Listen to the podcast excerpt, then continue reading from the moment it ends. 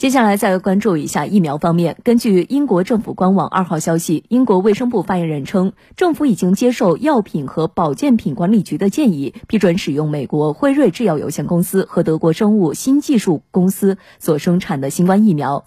该疫苗也成为全球首个获批的新冠疫苗，将会从下周开始在全英国供应。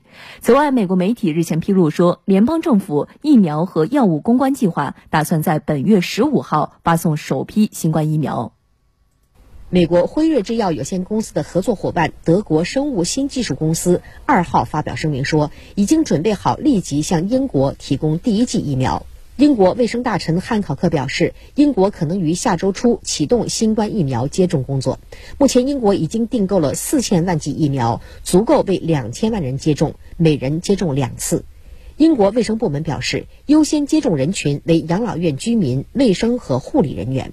美国有线电视新闻网日前获取一份美国副总统彭斯与各州州长的电话会议文件。文件显示，美国辉瑞制药有限公司和德国生物新技术公司合作研发的首批新冠疫苗准备十五号发货。美国莫德纳公司研发的新冠疫苗预计二十二号发货。纽约州州长科莫二号说，在疫苗的安全性和有效性得到保证的情况下，纽约州预计将于十二月十五号前后获得首批辉瑞公司的新冠疫苗。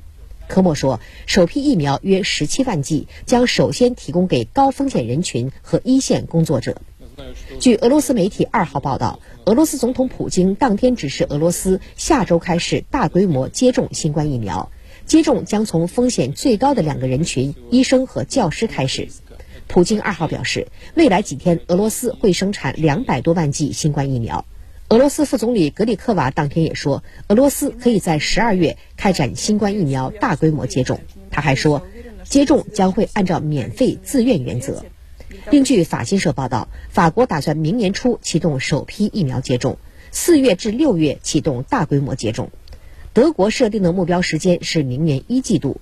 西班牙十二月一号宣布，从三家企业加购超过五千万剂疫苗，累计订购一点零五亿剂疫苗。